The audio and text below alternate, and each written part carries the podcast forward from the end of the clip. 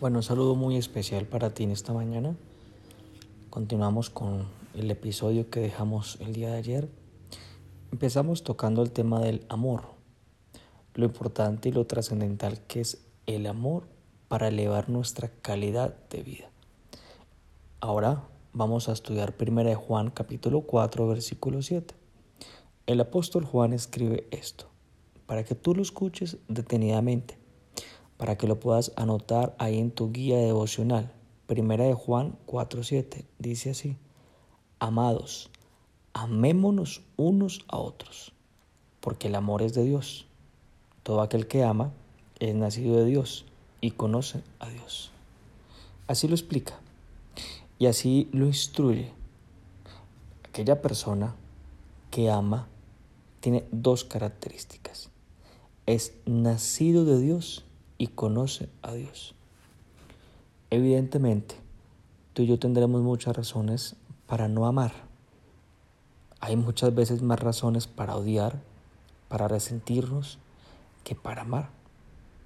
Pero de una manera muy puntual, de hecho, más adelante, aquí en 1 Juan 4, versículo 19, continúa el apóstol Juan diciéndonos, nosotros le amamos a Él porque Él nos amó primero. Y hay un punto importante para que tú no te dejes ganar por otro sentimiento diferente al amor.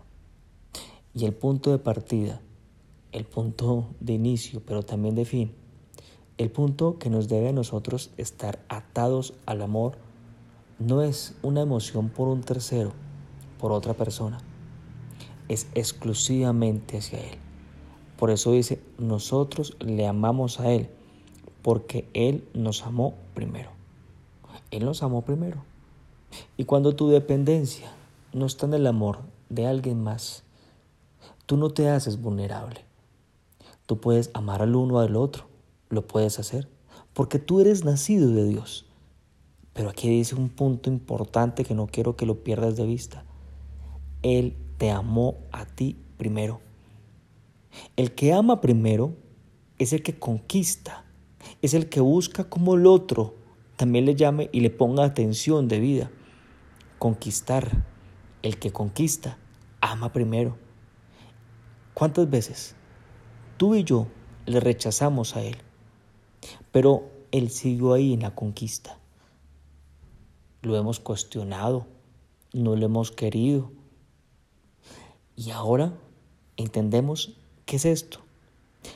Él nos amó primero el mundo entero ha existido y aún, por ejemplo, hoy encontramos matrimonios arreglados, por ejemplo, o matrimonios por conveniencia. Y el hombre busca el amor de diferentes maneras. Algunas personas en la conquista se disfrazan para ganarse el amor de alguien, pero así Dios no lo hizo. Con Él no hay nada oculta. Él no te engañó. En Él está la verdad. Él no tuvo una agenda oculta. Él simplemente decidió amarte y por eso hay una respuesta de nosotros hacia Él. Nosotros también le amamos. ¿Cuál debe ser entonces nuestra respuesta? Pues bueno, nuestra respuesta también debe ser amarle. Si tú y yo, ante la conquista de Él a nuestras vidas, y nuestra respuesta es no amarle, pues aquí la cosa se pone delicada. Porque aquí no hay una entrega genuina, no hay un amor genuino hay, hay algo diferente, hay un matrimonio arreglado, no hay algo que se disfruta, no hay deleite. ¿Sabes qué pasa cuando tú eres conquistado? Tú lo quieres publicar, tú tienes una ilusión, tú estás enamorado, tú le alegras a la vida, tú no dependes de las circunstancias.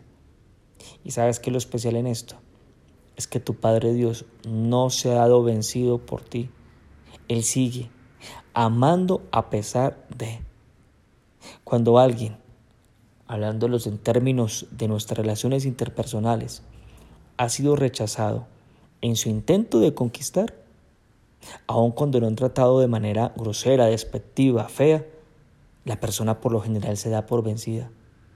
Pocos persisten cuando es rechazado, pero nuestro Señor Jesús nunca se da por vencido, a pesar de nuestros insultos, rechazos, permanente rebeldía, a pesar de vociferar en contra de Él, a pesar de palabras ofensivas en contra de Él, Él puede estar así por años, porque Dios es amor.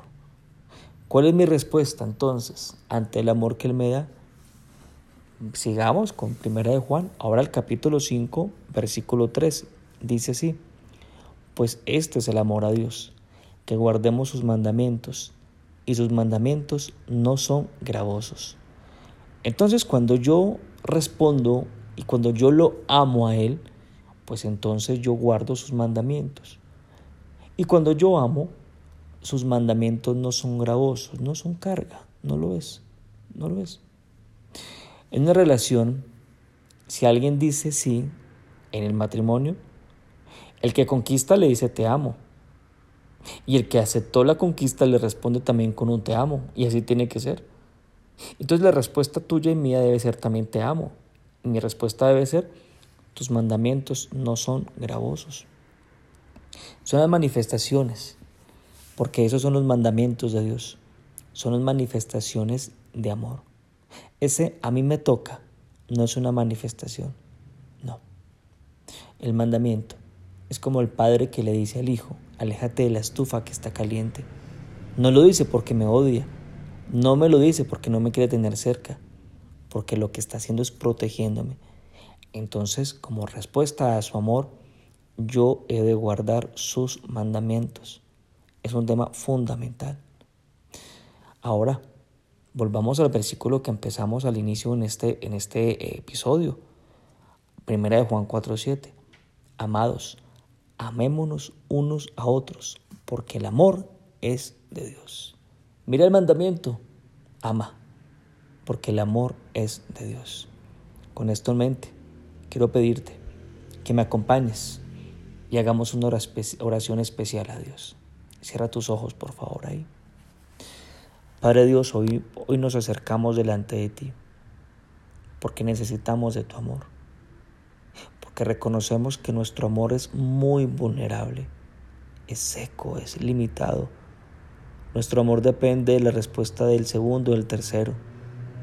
Por eso te amamos a ti primero, porque tú a mí me amaste primero. Hoy reconozco que tú no te diste por vencido, por amarme, por cuidarme, por tenerte, porque mi corazón estuviera cerca de ti. Y lo interesante es que nunca te vas a dar por vencido, porque siempre vas a estar ahí. Hoy yo acepto y te respondo a ti, también te amo. Ante tu conquista te digo, también te amo. Y ante tu conquista digo, haz conmigo lo que tú quieras. Yo sigo tu instrucción. Mándame para que tú veas obediencia porque tus mandamientos no son gravosos para mí, porque tus mandamientos para mí es protección, es un cuidado. Gracias por este tiempo y gracias por el desafío que nos pones de empezar este día amando. En el nombre de Jesús y bajo el poder de tu Santo Espíritu oramos. Amén.